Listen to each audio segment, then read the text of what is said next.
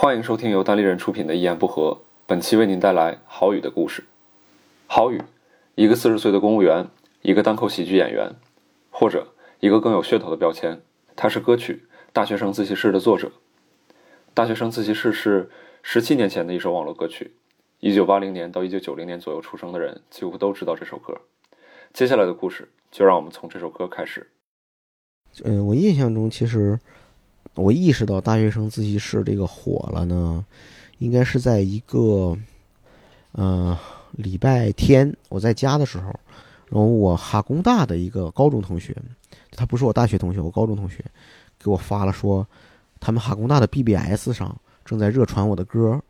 说是极大的一首歌，特别火，说一听这不就是我唱的吗？我说这么火吗？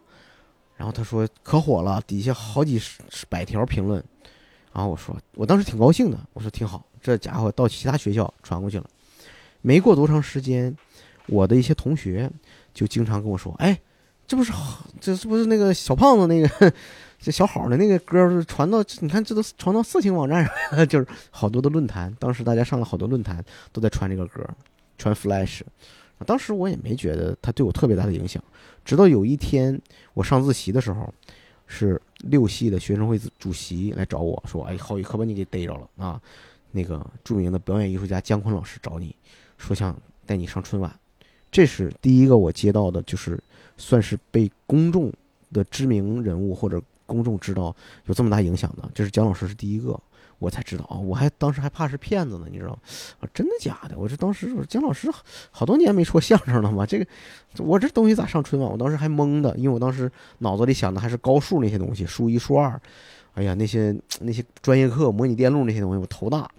然后也就是转天的第二天、第三天，我就宿舍就接到了新浪当时的一个一个晚会，然后当时说希望我去去参加他们这个晚会。然后同时呢，MTV 公司说要在北京办全国校园新空气的比赛，就这些东西几乎就是短短的一两天之内，啪啪啪接踵而至。当时新浪媒体也说说，如果你当天到了北京，你哪天到北京，我们晚上当天有一个直线的直播，然后我们主持人会跟你直接在现场，然后跟网友互动。我的当时我都确实有点懵啊，有点飘是吧？就就觉得 就是还没有准备好啊。但是当时心里还是非常高兴啊，就觉得这个突然，哎呀，又有名了，啊，真是太好了，有名了，特别虚荣的那种感觉。因为当时是，嗯，比方说我去那个上理发馆去那个理发的时候，他们在那就放我的歌，放完自习室以后放旧说，是吧？哎呦，然后然后我也不好意思说这是我唱的，他们也不知道是我唱的。然后呢，到那个音像店，你去买 CD 都有这个歌放和。隔多长时间就会放一下，然后会摆在就是畅销的那种老鼠爱大米啊，就是那些那些地方是吧？然后我也不好意思去说，但是你就心中会得到满足啊。有的时候坐出租车听那广播电台那点歌里面也是啊，我给我的那个嗯三舅母点一首《大学生自习室》，我这那主持人也会放这歌一块唱，当时特别满足。当时我记得特别爽的就是去上北京参加那个校园新空气那个，我以。就是算是特邀嘉宾参加那个校园星空系的那个比赛，然后当时同台的不是还有很多艺人嘛，像专业艺人小刚啊、斯琴格尔乐呀，然后当时学生当中的选手就有张杰，就人气很高的。我当时也不认识，是吧？我当时嘎嘎一唱，然后就炸场了，是吧？然后当时就哎呀，就脱了你就，然后下来以后，那些记者根本不扯什么。小刚 什么什么张杰人都不认识，直接就冲着都采访我，啊给我做专访。然后小刚到后台看着我，哎呦还是这样，给我大伙给我竖竖大拇指，大拇指就好像就哎你太屌了，太牛了。那时候真是不懂不不懂，也没有想过这个未来会怎样，就是挺爽的。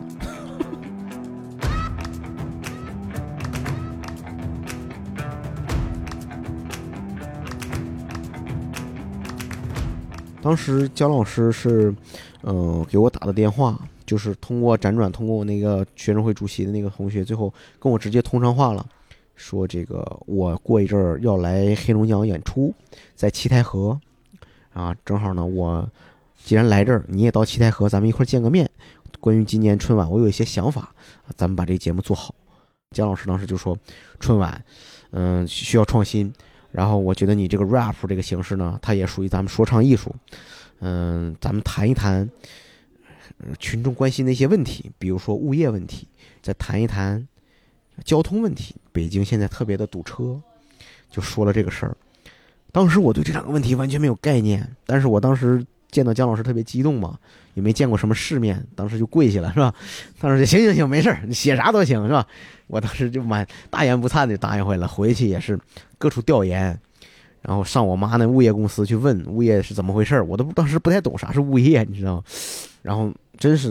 强硬着头皮，最后写出了两段 rap，就那个风格完全是模仿自习室大学生自习室写的，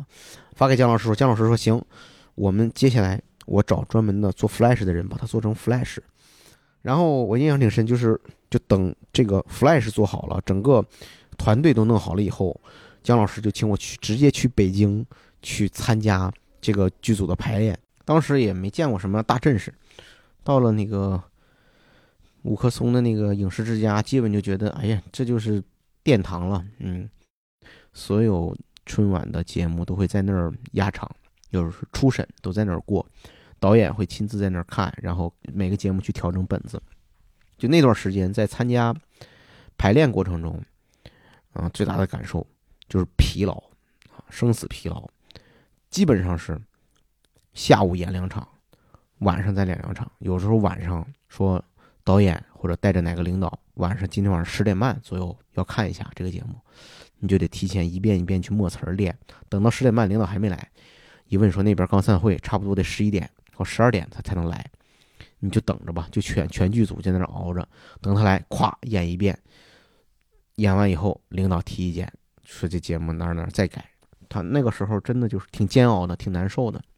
然后我记得可能那天晚上两三点钟的时候，我那房间电话响了，然后我们这个节目的另一个作者崔丽君老师说：“郝宇啊，咱们那个节目啊被光荣的枪毙了。”哈，领导说这个。可能还整体的风格呀和这个春晚的基调不是太符合啊！我说好好好好好，当时两个感觉，第一个感觉一个石头落地了，哎呀，终于可以回去了。那第二个感觉，同时也是完犊子了，上不了春晚了，上不了春晚了，后面还得接着考研究生。当时跟姜老师在北京一场一场去压场去筹备春晚的时候。正好是我准备北京呃，准备那个我自己大大学本科考研的时候，我当时其实本身对自己的考研就挺忐忑的，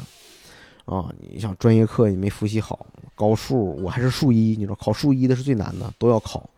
我就哎呦，我就特别焦虑，我说这玩意儿能考什么？我说这你要这样回去，考不上春晚这边又没上，你说这不是？偷只鸡不成反摸一把屎嘛，是吧？就是我自己创的歇后语，就是这是不是这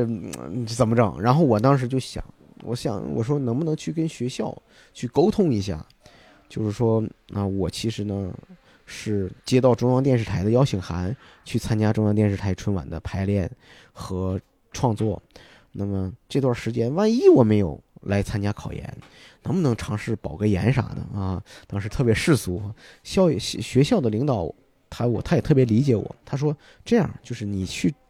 准备去上春晚，如果真能上上，我们就想办法去破例嘛。结果哎，特别完犊子，三审给枪毙了。哎呀，这真是当时就傻了嘛，等于是枪毙了那边，同时这边考研也错过了。啊，然后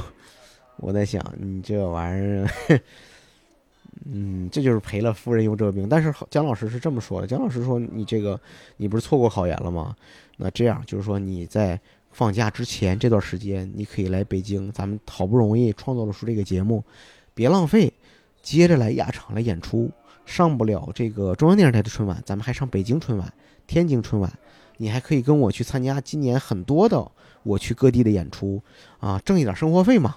然后我说那就行了，那我算了，我就索性我这我确实我也没没没没没参加考研，那就算了，我就我就去演出去吧。当时就等于一四年的年初就全程在北京跟姜老师去演出，参加各种演出和晚会的录制。然后嗯，日常的生活就是去北京的胡同里去感受北京的文化。当时觉得北京真好啊，北京真是说唱歌手的天堂啊，到处都是名人、名明星、艺人，到处都是各种通告。到了北京图书大厦，哎呀，里面各种各样的书，我从来没见过那么大的书店。就当时觉得北京，我一定要来。我以后我就不上我以后学校的那个那个环境了。既然没考研究生，我就不读以前的研究生了。我一定会一定要来北京发展，我要在北京当说唱歌手。当时特别天真，就就觉得北京真是文艺青年的梦想之地。就那时候就那么过的。然后后来跟姜老师也提了，就是姜老师这个研究生错过了。姜老师说：“我正好在中国艺术研究院带研究生，你可以去尝试转专业，去考这边的研究生。”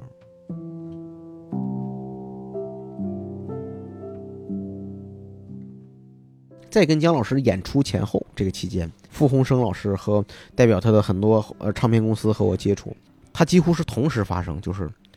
环球唱片的那个大中华区那个那个负责人叫洪迪，哈，他正好在北京出差，然后当时是北京片区的那个负责这片的人是傅红生老师，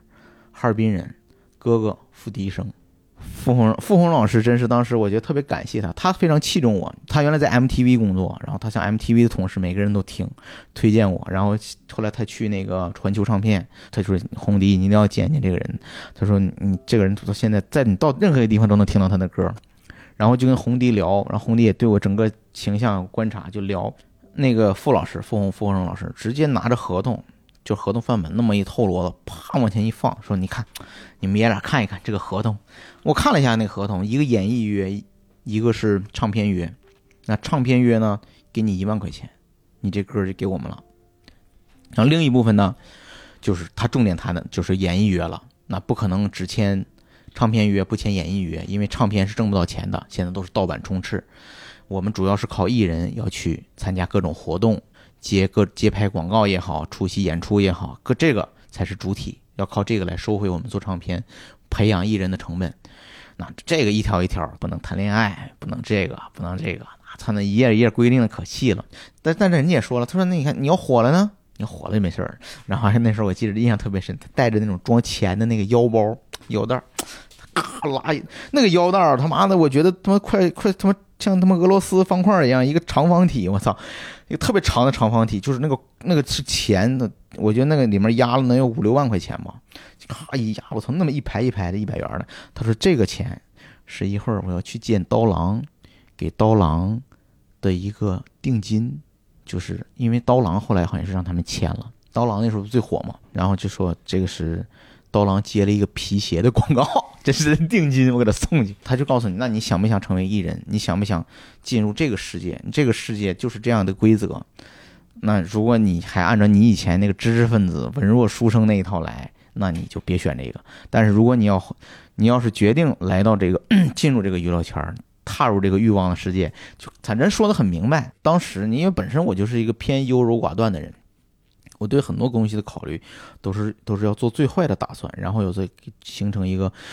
就保底，操，稳健型投资人格，就这种人。所以当时其实为什么就是要考研，这个东西肯定家里人也有这个因素，他一直在耳边念叨，你还得上学是吧？学而优则仕，人间正道是沧桑是吧？大概这一系列这种观念，你唱歌那唱歌。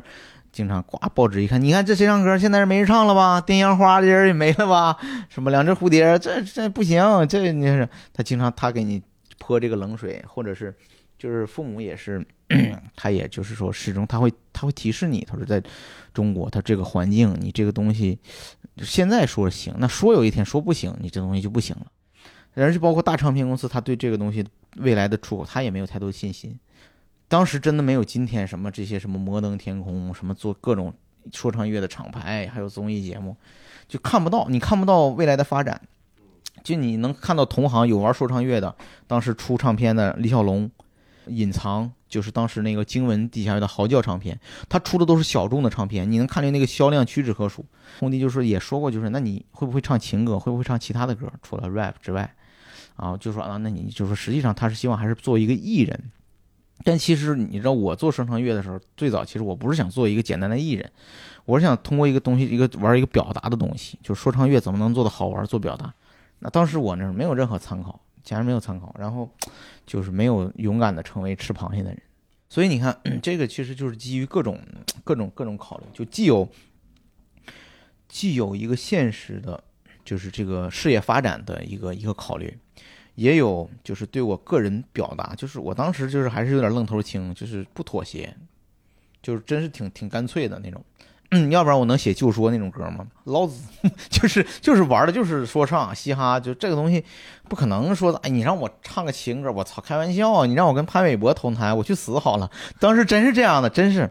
你现在你看他妈的中国金说唱导师是潘玮柏，我他妈当时我都乐逼了。我他妈零五年时候我唱一首歌，就是那首歌里还有一句歌词。那一句话问就是中国说唱界是不是还有个潘玮柏？然后我说别闹了，大哥，等他长了老二再说。真我就那么一句歌词。现在一看，我操，那当时真是自己就是那个姿态，所以这个东西也在内心里起到了一个作用。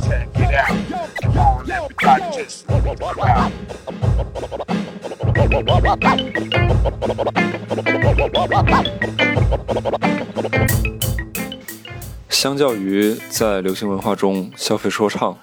这名嘻哈歌手重回学校，选择了他眼中更多可能的一条道路。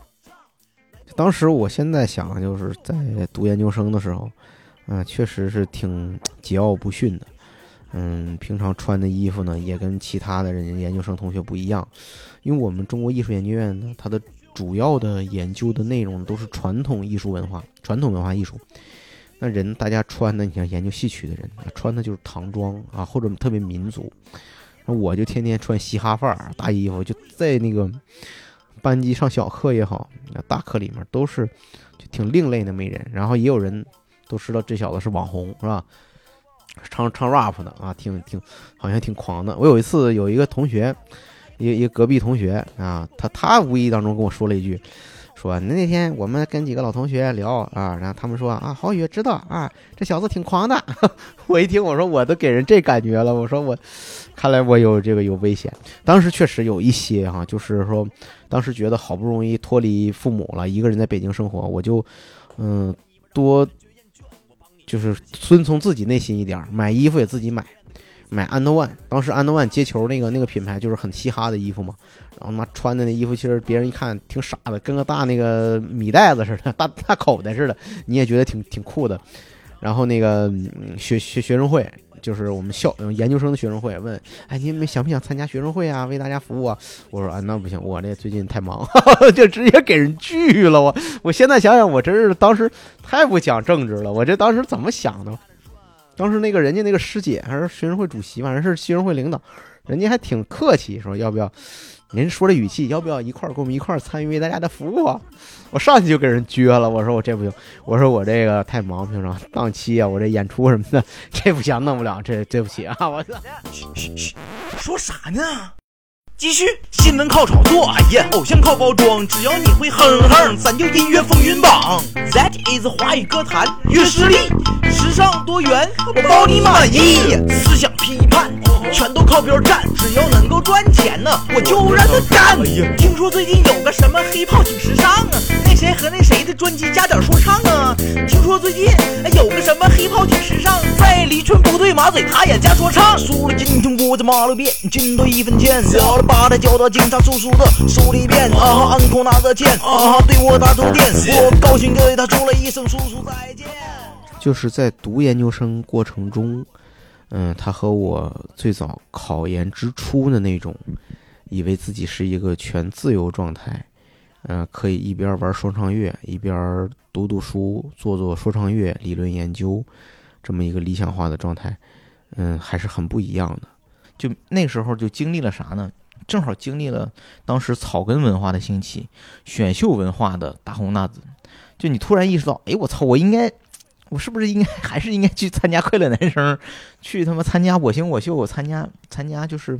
这种，你看那个明星那个一下子就去起来了，然后你看你这种然后踏踏实实学习的，特别贫穷，快他妈饿死了，就特别惨，然后还又又变成又要父母养活，然后就操，你觉得？你选择这个路是不是就特别难受？你知道吗？当时就是那种，就是那种特别渴望赚钱的那种感觉，就特别想希望，就是那时候特别空虚，然后就觉得真想他妈的，就是面对自己，就是曾经说唱乐那么火的时候，突然有一种落差，那种落差，让你觉得就是我操，突然你丧失了一种就是一种话语权，然后更难受的就是你发现你地地下说唱这个圈你又进不去，因为当时我那个学校呢，实际上是在偏城里，在朝阳区。当时的那个嘻哈的主阵地，其实啊、是在大学集中的地方，那些地方、跳舞的人也多，嗯、玩听说唱的乐业的留学生也多，他们都在那儿。所以有的时候我还得跟一些当地的北大呀，他们这些玩清华啊，玩玩玩清华、北大呀这些玩街舞啊、玩嘻哈的人，我跟他们联系，我说今天你们那儿哪有什么什么演出，我过去看一看。就是说，当时我就觉得，看一次他们这个说唱演出，其实有时候成本挺高的，因为你并不生活在这个圈子，你连你都不住在五道口，你想去追随这些人，去跟他们真的细聊很难。你看晚上他们演出都是晚上九十点钟以后，然后你从那边再打车，晚上再赶回自己的学校。我们学校那时候大门都锁了，我还得跟大爷说：“哎呦，对不起，我这出去做那个人类学田野调查去了，我这这这调查调查调 查北京的这个夜店啊！真的，当时我们那人类学，我当时写的就是这个嘻哈这这些东西。但是老大爷说：“你这老天天晚上出去，你这不行。”就是说也很担心我是吧？天天出个帽衫儿就出去了，这也不行。然后，但是当时确实就就是觉得每一次去。每一次去看演出，都能感受到你和他们巨大的距离。比如说，我去看他们那个演出，那时候我记得我去看那个 Bad Blood 的演出，就是那个当时我很喜欢的北京那个 Old School 的组合，当时就是隐藏的主要成员和北京的几个玩说唱的呃音乐人一块做的组合嘛。然后就是你你感觉就是那几个哥们儿，当然因为他们也是好多都是外籍，本身就是说会说中文的外籍，从在外国长大的人。他们一坐，他们之间互相聊，然后他们就英英语啊互相聊天，然后说了好多俚语，你也根本听不懂。我记得那时候我我跟很多那个说唱歌手都通过电话采访啊、见面约吃饭呢，都聊过一些这些话题，就是 觉得沟通上确实还是有一些有些壁垒。我记得我当时跟李小龙聊过，然后和那个叫 Little Ray。就是 Bad Blood 的一个一个当时 freestyle 很厉害的一个北京的歌手，当时也聊。你在问问他的过程中，嗯、你能感觉出来对方其实，嗯、觉得你是个门外人。你比如说，你要说你说，哎，你这个 Bad Blood 和豪爽他们这个互相的 beef 啊是怎么一个情况？人家就说，操，爽子早就好了。是 吧你说你这他，你感觉就是说，你知道的这个信息，还是一般老百姓。从网上或者听歌知道的 beef 啊，他们有过节，但始终我觉得有一些根本性的东西，嗯、还是，嗯、还是没没有深入进去，是吧？当年田青要聊刘索拉，那就是就去研究刘索拉，去研究黑人音乐，那就跟黑人同吃同住同睡，啊，你我其实我当时在写我那个毕业论文的时候，就是有好多都是完全是靠自己的去。去去揣摩的去想，都都是原创性的。那东西真他妈真是不是能立住脚，我也不敢肯定。包括当时我如何去解释 flow，啊，当时我去如何去解释就是说唱乐他们的断句和节奏的实质分配。那当时我就是只能是通过我能够拿到的很多二手资料、短少量的一手资料去去去去去去构建那么一个东西，然后去强行的去比较啊，就觉得这个东西对于实践来说。嗯、它的指导意义比较有限，直到今天也是。商业的归商业，民间的民间曲艺的还归民间曲艺。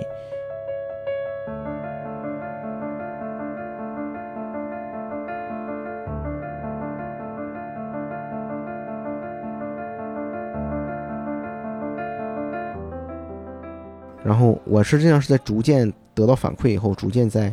在改变自己。然后同时呢，也是因为在接触到地下说唱歌手和认识到当时说唱音乐这个整体的环境之后，发现自己很难再成为一个真正意义上的说唱歌手。嗯、商业也没有这个这个机会，逐渐把自己变从一个梦想中成为一个能够上台的说唱歌手，逐渐的转化为一个试图做幕后推广。和嘻哈文化研究这么一个研究者这么一个身份，实际上就已经不是我当初的那个想法了。你不接受也得接受，你肯定是自己想到的。因为我实际上是在不停的在做论文的过程中，在逐渐的是去契合、去认同，你就越来越就是怎么说呢？对上台的那种感觉，对 freestyle 那系列的东西开始没有信心和激情，这个其实挺悲哀的。当时也要为自己的生活考虑，就是你特别现实的，就是你要考虑毕业以后怎么办。每天那个我们的论文是有进度的，你要读多少书，然后写多少东西，就这些东西，当它变成现实，它它实际上它它它已经成为了你的生活以后，它自然而然会改变你的一些想法。对我觉得更像一种妥协，就我觉得我一生都在妥协啊，妥协的艺术，妥协的人生，一辈子都在妥协。他们说谈判就是妥协的艺术，是不是？人这一辈子，反正我就觉得我是特别不勇敢的一个人。就是从世俗的角度上，可能他是一个最体面的，嗯，选择，因为别人一说那得考公务员了啊，有北京户口了是吧？我至少我在北京我能立住脚，我不再靠家人的供给啊，不用再跟爸妈要钱了，我有有找个本分的工作。尤其我当时呢，我总有一种想法，就和考公考那个研究生的时候有点像，就我老觉得是不是考上了公务员，诸事可做，还是能干很多的事情。是不是公务员没那么忙啊？好多人周围跟我说，就说啊，公务员其实没那么忙啊，就是那个挺清闲的。然后你看，为什么大家都想去考公务员呢？就是因为他可以有更多的业余时间，生活没有那么大压力，你还可以玩说唱音乐啊。当时真的好多人这么跟我说，然后我就就觉得，哎，那我就试一试吧。但说实话啊，说实话，整个在就是接受考公务员这个事情和复习考公务员这个过程中。其实我一直是很挺痛苦的，自己竟然又回到了一个回到中国特色的考试生活当中，要靠不停的去考试来证明自己，嗯，又要去依附一种体制内的认同才能活下来的这种这种心态，我印象很深。就当时我报了那个中公教育啊，就是当时考公务员的一个培训机构，在大学上一天的课，然后上午上完课以后，中午。去外面自己自己找饭馆人家大学生都有自己的饭卡，我就只能在街街边去找那种煎煎饼果子呀什么的时候，就在我买煎饼果子的时候，我突然就就觉得自己特别悲哀。就我在想，就是自己考研的时候就是过的这种日子。无论是当时我在大学考自己本校研究生筹备的时候，还是嗯去考姜老师的研究生的时候，那时候去背。去背题，去每天去参加新东方考试那种培训的时候，就那种焦灼，那种对未来的不安，以及对就是自己这种无能无能的这种妥协的啊，这种这种这种感叹，就那种感觉都是似曾相识的。我觉得啊，我这么绕了一圈这么多年，我在北京竟然最后还是回归到了要考试。要去考公务员，我我这些年我干嘛呢？我在北我我在哈尔滨考个公务员好不好？我在哈尔滨找个稳定的工作，我我现在也没有实实现我的梦想，是不是这些年我一直在拖延？我并没有勇敢的去去追求自己的东西，还是我没有找到自己的东西，就觉得自己特别的没用啊！当时我记得我买煎饼果子的时候，就是就是我是好像有个朋友给我来电话问我最近干啥呢？我说最近我忙着考公务员呢。我说的时候，对方都很惊讶，就是他们都没有想到，他们的一般的朋友里想说，哦，他大学生自己去火了，他来北京发展了，那他未来不是上春晚，就是到唱片公司了，他是名人啊，以后当艺人了，以后咱娱乐圈有人了。结果他们没有想到，你在考公务员，就是说你什什么情况？你太神奇了，我当时都想哭了，你知道吗？我觉得，就是别人对我的想象和我自己对自己的要求都是那种。没有 按照我自己的想法去走，但是我觉得这就是特别，我想这就是一种现实吧，这就是一个妥协，妥协的后果嘛。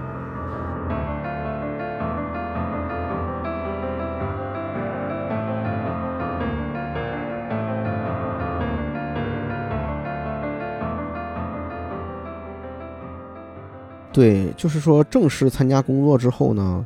还是有一些不适。就是这这年轻人都会这样，尤其是我，我在，嗯，读研究生的时候，嗯，骨子里还是有一些桀骜不驯的。虽然说通过写论文期间打磨掉一些，但是工作之后，其实多少还有一些不成熟的、不成熟的东西。比方说，有的时候，我记得有一次，我中午好像用单位的电脑看电影，啊？看到一半，然后人走了，电影还在那放着，后来给同事也带来不好的影响，然后我当时就觉得自己当时很不成熟，很多东西都不成熟，也是在逐渐一步一步的才去了解哦，工作是怎么回事儿，嗯，体制内的工作是有什么要求，有什么规则，嗯，然后，但当时呢，其实对自己内心里面其实一直有一个有一个希望，就是说我想在厚积薄发，还是想厚积薄发，还是想学到很多东西，去拼命的去补充很多东西，然后去完成我的一个艺术梦想。这段当时是是有点有点就是苦闷加沉沦 啊，就是这个状态，就是等于是在考完公务员，然后过上一种这种朝九晚五的日子之后，嗯，其实呢，内心始终是想要做出点什么东西，但是呢，没有这个契机。有的时候你，你到班上，或者是在参加一些活动的时候，会遇到一些同事，他跟别人说：“哎，我给你介绍我这同事，介绍我哈，这是以前是网红啊，这大学生自习曲你听过啊？听过，听过，听过。”就是他拿这段东西说事儿的时候，你就会想，你妈心想这这这东西老变成一个历史说法，这没意思。我现在人家关心的是我现在干嘛呢，是吧？现在为什么我不写那么多作品了？为什么不玩说唱乐了？包括当时我在那个曲家协会工作的时候，经常组织演出。那个你的演出的时候，听那些相声表演艺术家，中间就会有类似这种桥段，一上来说啊，咱们百姓都喜欢听这个电视剧插曲啊，有一个歌曲脍炙人口，大家非常熟悉的一个电视剧《木鱼石的传说》然后啊，哪首歌啊？有一个，哎呀，我听这歌，我我这歌我听都直起鸡皮疙瘩。我说这哪有人听过这歌？这电视剧都快三十年了。就是你经常会看到这种老段子、冷段子，甚至网络段子出现在舞台上的时候，你觉得这个东西，这个东西不是这个时代年轻人喜欢的东西。你甚至觉得我曾经是一个文艺青年，我曾经是一个内容制造者。你现在看到老百姓看到这种尬的节目，就是你的失失失职，或者这是也是对我自己的一个拷问，就是为什么我现在还在这儿做着这样的事儿，服务着这样的文艺作品和这样的艺术家？当然不是对艺术家本人有意见，是说我觉得应该会有更多的年轻人，更多的艺术创作者站出来，给观众更鲜活的内容，更新颖的内容啊，更有思考或更深刻的内容才行。整个过程其实挺痛苦的，什么感觉呢？就是说你有这个心，但是你又老觉得自己力不从心，所以当时就是上下班就想听多听点书啊，静雅思听，什么《东吴相对论》，什么包括后来逻辑思维，咣咣咣听啊，一天恨不得听得听个三四个小时，就上下班路上晚上回家全在听，然后还做听完以后还做那个读书笔记，就觉得。自己懂的东西太少，然后觉得得得得得多学习。当时可能更多的就满足于一种麻木化的一种一种麻醉式的收听和摄取，以以这种嗯对知识和信息的获取来掩饰自己的空虚和胆怯。就是你看你在。这种东西就像现在人在微博上或者在微信上，你你不停的 mark，不停的收藏，真正需要的是什么？是像像今天我们说单口一样，去面对观众，面对一个真正有一个平台，你去把你的想法表现出来，而不是以一个理由说我一直在做准备啊，我在做准备啊，你永远在做准备，永远不会有新的作品。就像那时候人问我，哎，你怎么不写说唱了？我说我最近啊做个准备，我准备写一个这个。这个一个作品叫这个收银员之死啊，讲的就是一个超市里的收银员啊，他今天一天他怎么回事？他这个不顺，那个不顺啊，然后 不同属性的矛盾最后集中在一个事情上爆发。我就说跟人说，说完以后我这他妈歌也没写出来，就是嗯，我觉得还是嗯，还是还能力不足吧。你有这种状态，你感觉是。你你觉得生活是两张皮，因为你你白天你要为嗯自己的工作嗯做努力的方向，和你内心就是内心中想想想的东西，有的时候是拧着的，对吧？你看你白天服务的那些艺术家，其实你不认同他的价值，不认同他的艺术追求，或者不认同他在作品里表现的东西，但是你又你要有很尊重，而且你要给他服务好。你晚上你想创作的时候呢，你又你又开始拧巴，你这东西这没能力啊，没做出来呀、这个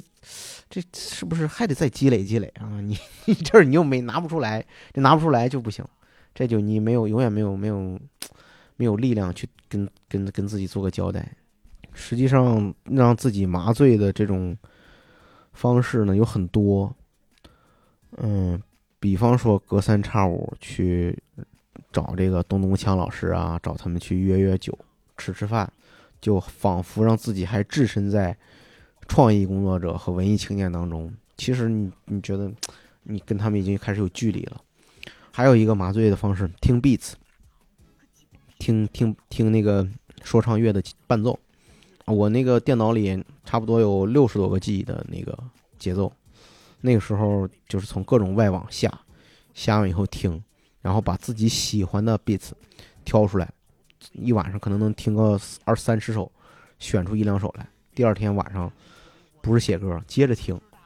再听二三十首，然后再找出两三首，就有时候一晚上一晚上就能听听好好几十首 beats，然后。可能就是这这几年下来吧，就积累了好多自己特别喜欢的 beats，就老想着，哎，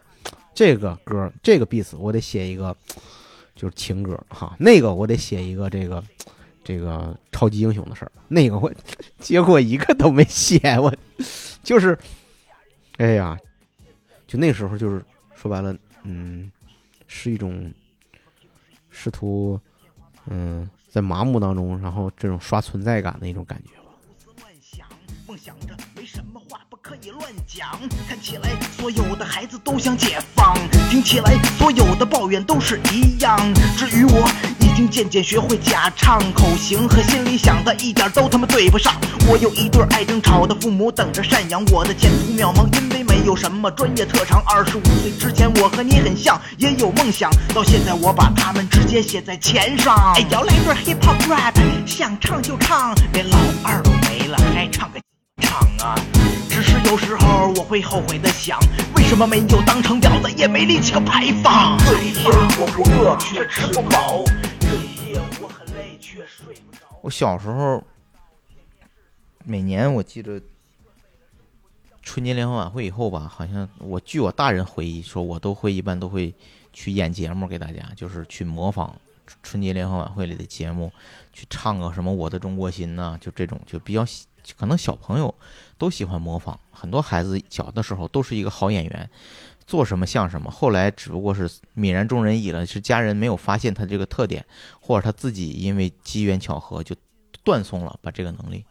但我就觉得我比较幸运，就是我一直以来，无论是在小学的课堂上、班会里面，还是在就是课余生活和同学们通过录音带自己去制作自己的小东西、小品、画漫画，就一直没有断自我表达的这个途径。然后我觉得就是说唱乐，其实它就是给我提供了这么一种表达的方式，啊，是正碰巧就是说唱乐，那个时候单口还没有。虽然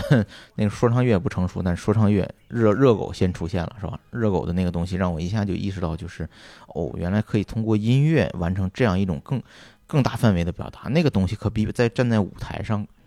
就是想象的，我当时想象的舞台，指的就是说一个大会堂或者一个大教室里那种表达。但是热狗那个东西，哇，当时通过网络传播，通过 Flash，通过光盘，在那个唱片帝国的行业里，我觉得那个是最高级的东西，太牛了。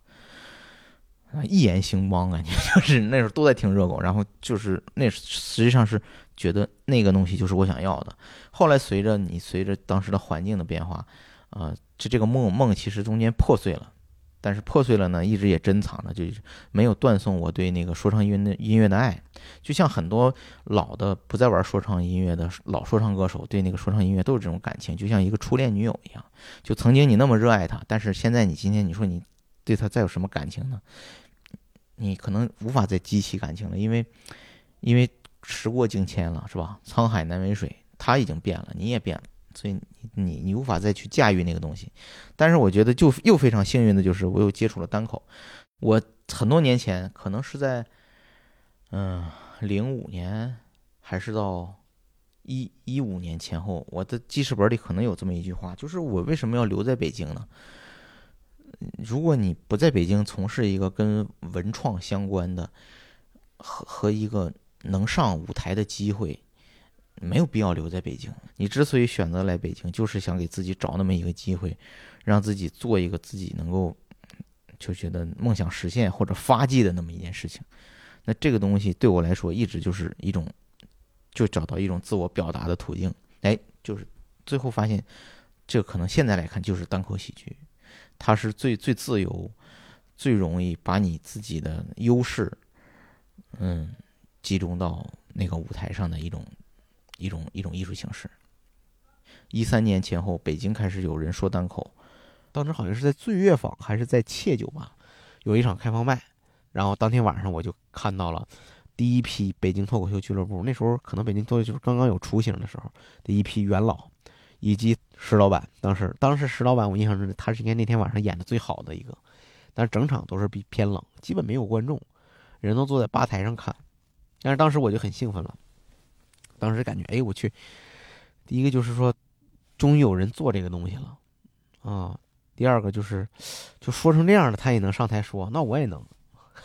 就跟老舅听大学生自习室那种感觉是有点像。哎这玩意儿，那我也行，我我也可以试试。当时就就挺挺挺激动的，然后真是那时候我还第一次我还是带着我媳妇去的，我媳妇当时就怀孕了，然后挺着那挺也是挺着挺着小肚子吧去听的，然后当时也挺多尬笑，啊，那我记得印象挺深，就是从那以后呢，我就直接关注了北京脱口秀的微博，然后我基本每次他们的开放麦我都去，就属于热心观众，就是我经常带我怀孕的媳妇儿去看脱口秀。我印象很深，有一次是在国贸那边，当时是黄西有一个办了一个专场，叫黄西和他的朋友。那场演出的人，我跟你说有谁哈？有黄西，有崔永元，有咚咚锵。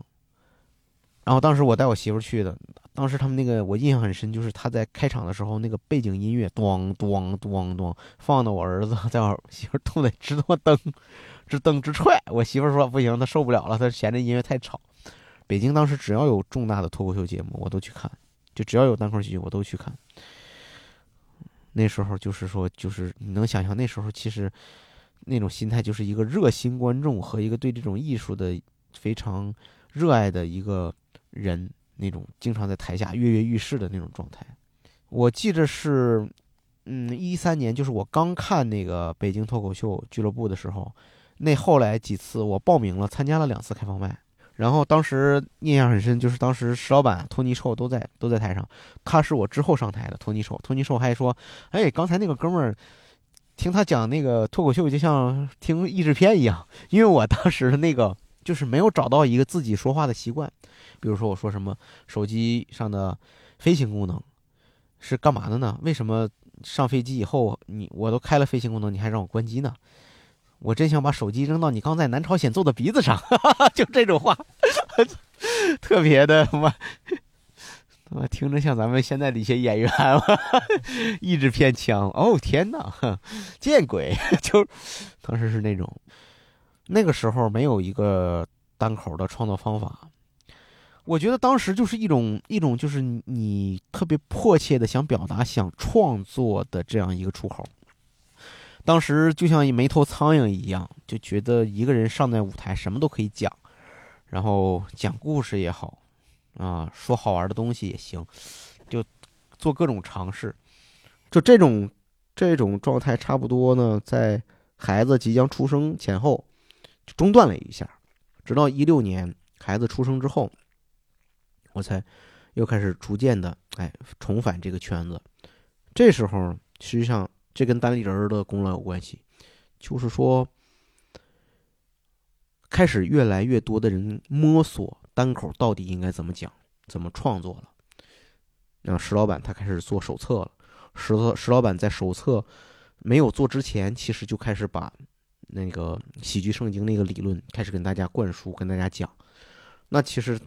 这个时候就是说，是迎来了一个一个自己的进步期间，就是。你开始不是那么随意的写段子了，你不是再像以前那种像无头苍蝇一样，各种方法试，谐音梗也是，预期违背也是，有这个 科幻小说也是。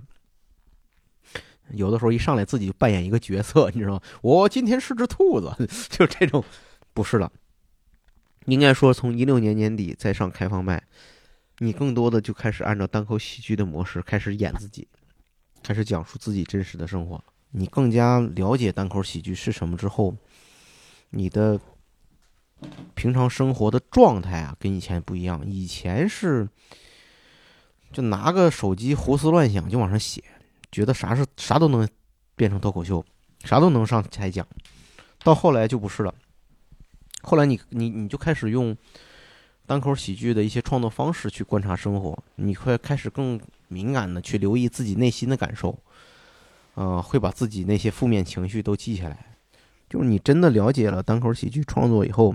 你作为一个单口喜剧演员，你发现你开始活得特别变得特别超脱。你比如说你。早晨上班路上出车祸了，正常人就想完了，腿折了，我这工资还得扣，这腿还得养，以后这腿能不能恢复利索也不知道。单口喜剧演员不是，你掌握了单口以后，你特别热爱这个艺术，你说完了来段子了，是吧？你在救护车来救你的时候，你想哎，你看这帮人怎么抬的？哎，你这么抬，这太荒谬！你这么抬不把抬死了吗？然后什么你？到了医院，哎，这大夫，这医院这排队这个人呐，哎呀，龙的传人呐，这排成长龙啊！你看大夫给你看病，你这都敷衍，就你把所有你对你那些不利的情绪、痛苦，全都想立刻转化成段子，有素材了。这个东西就像一个超离出你身体的灵魂一样，开始审视你这个人，你就开始会消解一些你的痛苦。当然，我在就是这个过程中也面临着一些挑战。就是虽然说我早些年，我通过所谓的积累，通过所谓的摄取信息，希望能够完成很多储备和为未来创作留下一些素材，但我后来发现这些东西在真实的艺术创作面前完全不值一提。你会发现再次面临真正意义上的储备不够，那你非全职演员，你作为一个资深爱好者。你可能只能是零星的记录自己个人的一些生活，那可能你在素材积累方面、段子转化率方面就不如他们高。第二就是时间，你觉得你没有那些全职演员在上面下的功夫多？嗯，我觉得是这样。就是我觉得我还不是一个非常深刻的人，但是我是一个特别喜欢看艺术家通过作品表达深刻道理的人。啊，这个可能是挺拧巴的一个事儿。所以呢，你在就是说完成咱如果说单口喜剧也是一种，我们能够把它作为一种艺术形式定义的话，嗯，我会在创作这个过程中潜移默化的去用这种理念去影响自己的创作。就是我希望当年在说唱乐里面没有完成的一些理念、一些功能化的东西，能在单口喜剧里面，在单口喜剧的本土化过程中完成。我现在每天我觉得快累死了，就是因为每天你首先睁开眼睛呢，先要把孩子的这个刷牙、洗脸、穿衣服、叫醒这些这这弄完了，开车送孩子去上学、上班，上上上幼儿园上，然后再把我顺道把我媳妇送到单位，我再去单位上班，再开始我的这边这个基本工作一天。忙完一天，基本到了晚上五六点钟的时候，就是回家，嗯，还是辅导孩子写作业。哎呀，这个孩子，我跟你说，绝对是个大牵绊。给孩子辅导作业呀，你经常产生想把他弄死的冲动啊。这负面情绪够写一个小时段子，就是给他弄。我跟我媳妇都得轮流着，像两个那个摔跤运动员似的，上半轮我上啊，等我意志力用完了，他再上，就陪孩子。等弄完孩子，基本就九十点钟以后了。你这个时候才有一点时间去想一想，写不写段子，把自己之前写的前提，把自己最近发发现的一些有趣的东西整理整理，归拢归拢，差不多有效时间也就是一个小时。这三年下来了，你你你三个年的元旦都没有陪家人度过，嗯，都是跨年演出，嗯，家里人说你这这这么拼，这家挣多少钱呢？这一看也没挣钱呢，这啥玩意儿？这是钱呢？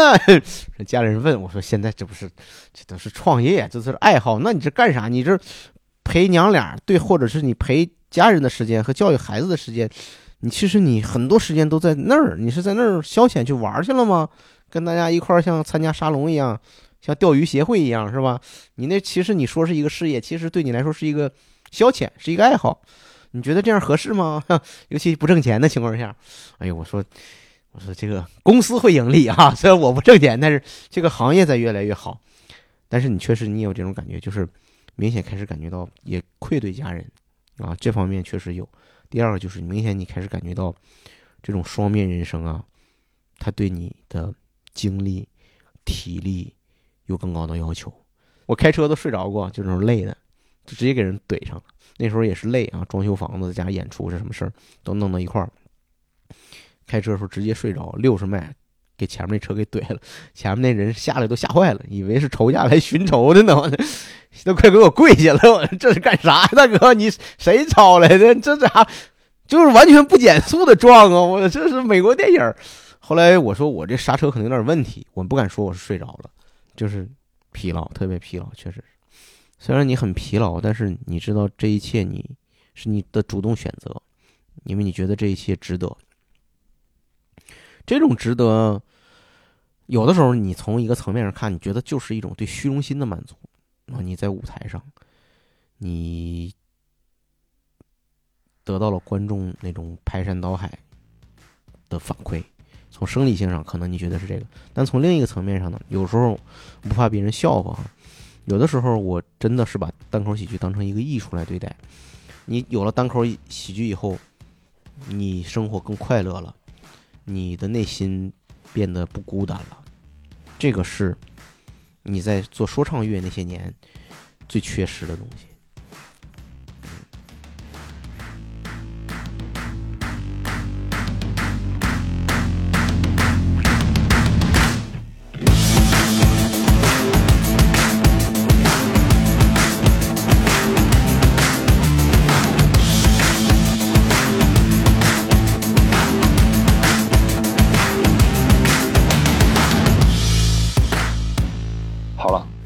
你喜欢这个故事，喜欢郝宇，欢迎推荐给你的朋友，或者留言告诉我们。